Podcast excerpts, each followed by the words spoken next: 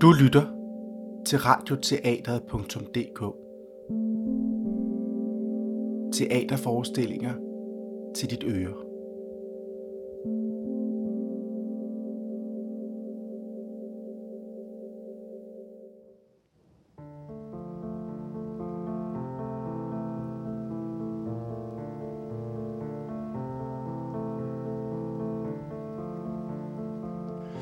Man kan læse i aviserne, at den 15-årige dreng har slået sin far ihjel. Det hele er lige meget. Der kommer en tid, hvor alting er lige meget. Jeg lignede min mor. Derfor havde min far mig. Hvert eneste sekund mindede jeg ham om alt det, hun tog fra ham, da hun gik. Solen skinner den dag i juli, hvor Hanne bliver gift med Ole. Men mørket sniger sig ind på dem. Ole har et uhyggeligt mørke i sig, som Hanne ender med at flygte fra. Hun kæmper for livet på flere måder. Ole forfølger det lys, som Hanne bragte ind i hans liv, men langsomt bliver der længere og længere imellem solstrålerne. Til sidst kan ingen af dem se klart mere, og Hanne lader deres to drenge bo hos Ole. Hver dag var jeg bange. Men jeg var stærk. Stærkere end jeg troede. Stærkere end min far troede. Jeg kunne leve med det. På en eller anden måde fandt jeg ud af at leve med det. Selvom jeg altid havde ondt. Selvom jeg altid var bange. Jeg havde noget, der var vigtigere. Jeg skulle passe på min lillebror. Jeg var nogens storebror. Og det betyder virkelig meget. En storebror skal passe på sin lillebror. Det havde min mor sagt. Jeg havde det virkelig dårligt. Men jeg turde ikke tale med nogen om det. Kun noller. Hun havde det virkelig dårligt. Hver gang jeg talte med nogen om det, så gik det helt amok med sms'er og mails. Og han kom herud. Han sad i bilen og ventede. Hvis jeg var alene hjemme, så, så slukkede jeg alt lyset. Så kunne jeg stå i mørket og se ned på parkeringspladsen. Se hans bil holde dernede. Gang imellem kunne jeg se en glød fra en cigaret. Så vidste jeg, han var der. Han sad dernede og ventede. Det, det var til at blive sindssyg af. Hvis jeg hørte ham om natten gå rundt i huset, så satte jeg mig op i sengen med en lommelygte og nogle tegneserier. Så vidste jeg, hvis han kom ind, så ville han lade det gå ud over mig, fordi jeg ikke sov. Så ville han ikke røre Lasse. I det mindste ville han ikke røre Lasse.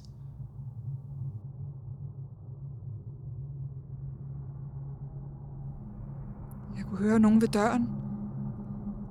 Jeg, jeg turde næsten ikke trække vejret.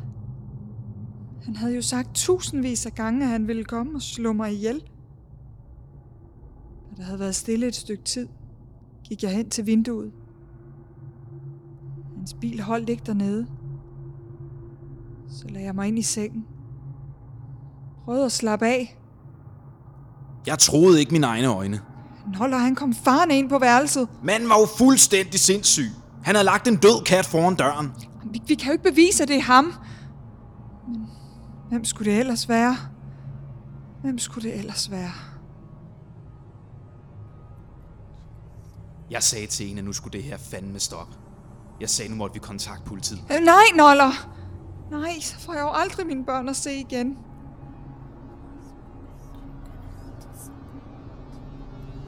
Da min lillebror fyldte 6, havde min far lovet, at vi skulle holde fødselsdag. Lasse havde spurgt, om vores mor kom. Og så rystede han bare på hovedet. Lasse har fødselsdagen tirsdag. Kasper har varmet krydderboller i ovnen. Han har købt en fødselsdagsgave. Faktisk to. Jeg havde skrevet, at den ene var fra mor. Jeg savnede mine drenge. Jeg kan ikke forstå, hvordan det hele var endt sådan her. Var så vred på min far. Hvorfor skulle han ødelægge Lasses fødselsdag? Jeg anede ikke, hvad jeg skulle gøre. Hver eneste gang jeg så ham, så var jeg lige ved at kaste op. Så vred var jeg.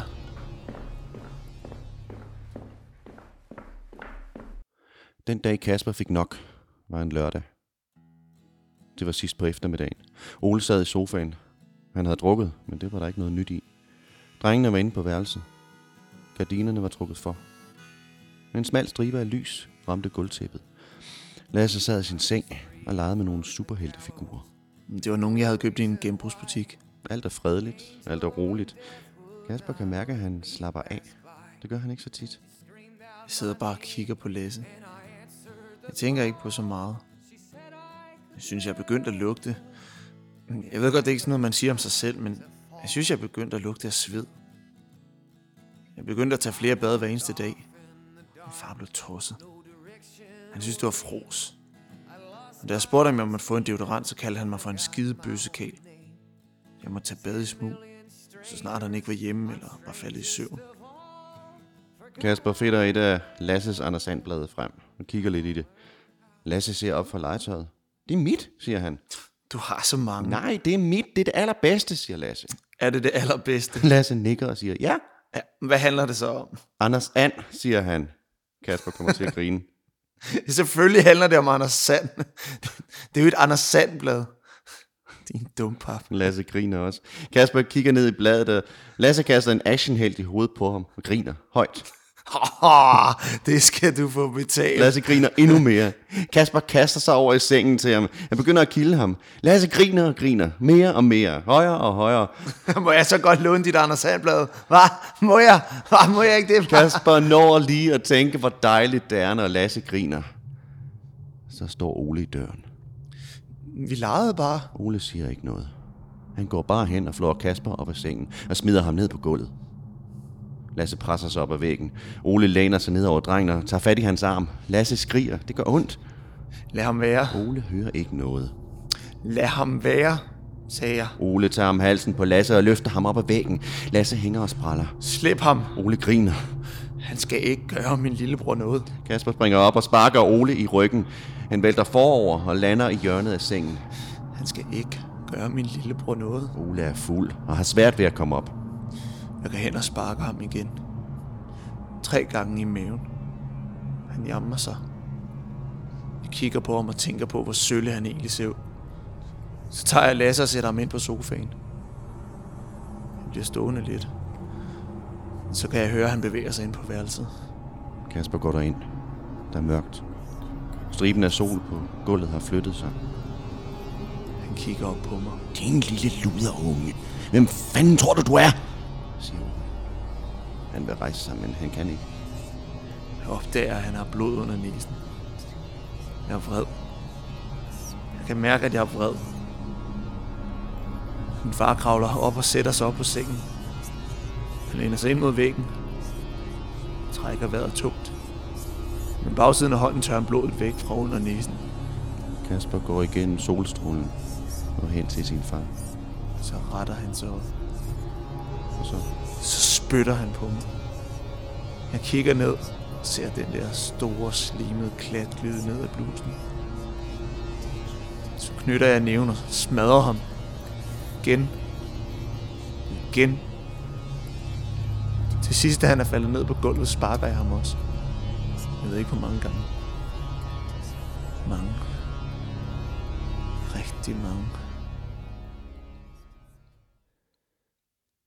15 års indebrændt vrede. Jeg gik ind til Lasse i sofaen. Så så vi en film. Noget, der var i fjernsynet.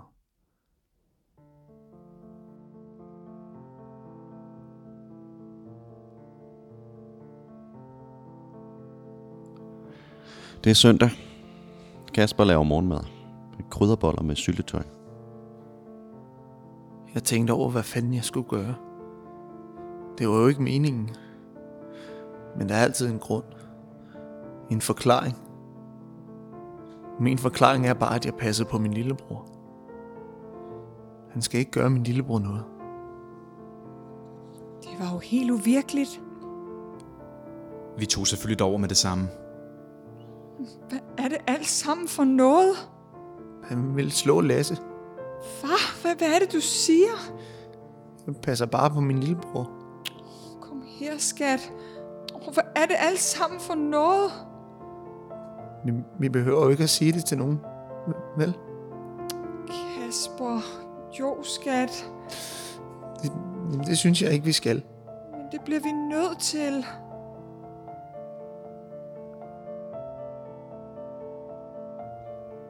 Der er vindstille. Hanne sidder i havestolen ude på altanen.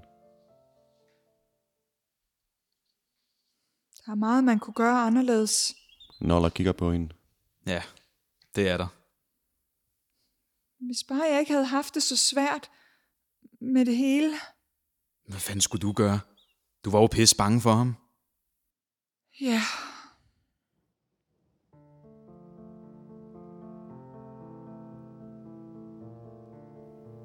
Jeg kan klare alting.